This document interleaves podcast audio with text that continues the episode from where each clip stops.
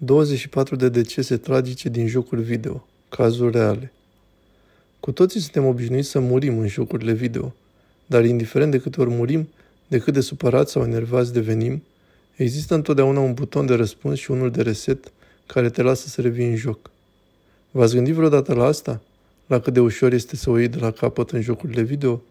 Mori, te întorci, mori, te întorci și tot așa. Imaginează-ți cum ar fi dacă ai avea doar o singură șansă la Elden Ring. Dacă ai muri, asta e tot. Nu mai poți juca niciodată.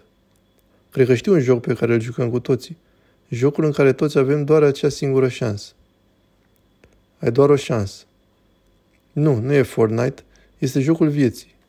Dacă v-aș spune că jocurile video ar putea fi de fapt cauza nu doar a caracterului vostru, ci chiar a propriei voastre morți.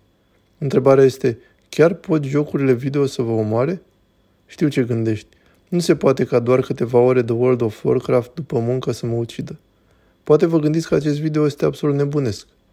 Nu este așa probabil ca acest lucru să se întâmple, dar dacă ești predispus să devii dependent de jocuri video sau deja suferi de o dependență de jocuri video, șansele de a muri s-ar putea să fi crescut semnificativ. Acum nu ești obligat să mă crezi.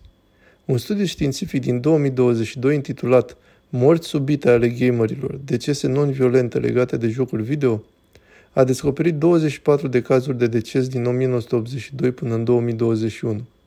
Cauzele acestor decese, timpul îndelungat petrecând jucând jocuri video. Majoritatea acestor persoane au fost bărbați cu vârste între unsprezece și patruzeci de ani. Acești bărbați de obicei însoțiți de alte obiceiuri proaste ca fumatul sau trăsături precum obezitatea, au petrecut o zi întreagă sau chiar mai multe zile jucând înainte să moară. Sigur că furia pierderii unui singur joc video nu te va ucide, dar jucatul timp îndelugat cu foarte puțin sau fără somn sau odihnă ar putea fi suficient ca să mori. Dacă nu ai o problemă gravă de jocul, gaming-ul pentru un timp atât de lung s-ar putea să pară o nebunie pentru tine, dar pariez că unii dintre voi care se uită chiar acum se gândesc la naiba, jocul toată noaptea pentru a obține mai multe victorii nu e chiar atât de rău. Dacă ați jucat vreodată un joc multiplayer intens, care cere multă concentrare să intrați în această stare de flux și să uitați de realitate, pierzând noțiunea timpului, vă puteți imagina și cum va rezona cu acești tipi care, din păcate, nu și-au revenit niciodată.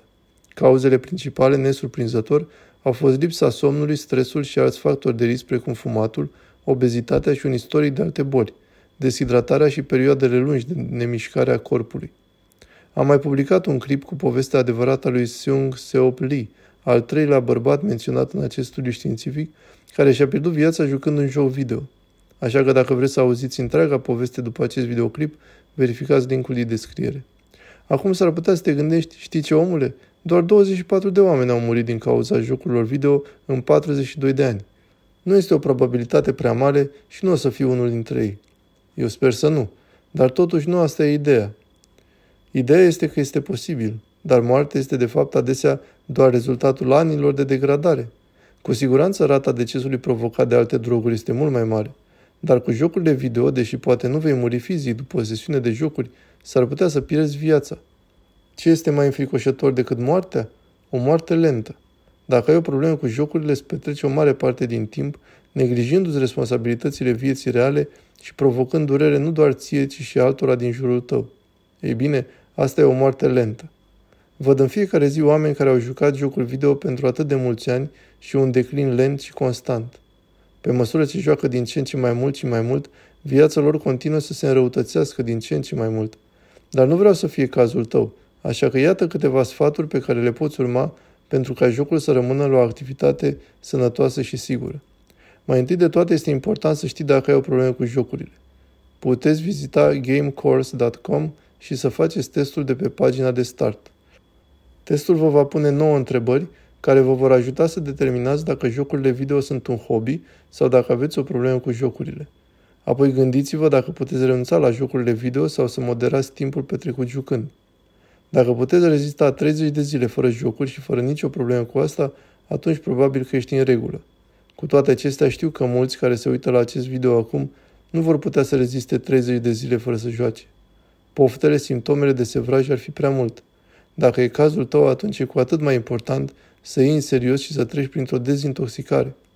Dacă alegeți să moderați, Asigurați-vă că reduceți mult timpul petrecut la jocuri.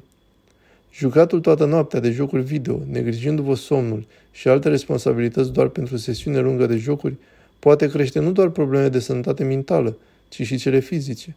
Trebuie să vă mișcați mai mult, cam după fiecare douăzeci de minute poate să vă duceți la sală sau să începeți să faceți arte marțiale și mâncați cât mai sănătos posibil.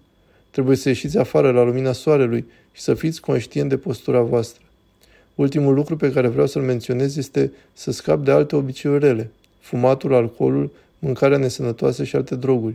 Toate aceste lucruri contribuie la atmosfera deja sedentară a jocurilor video.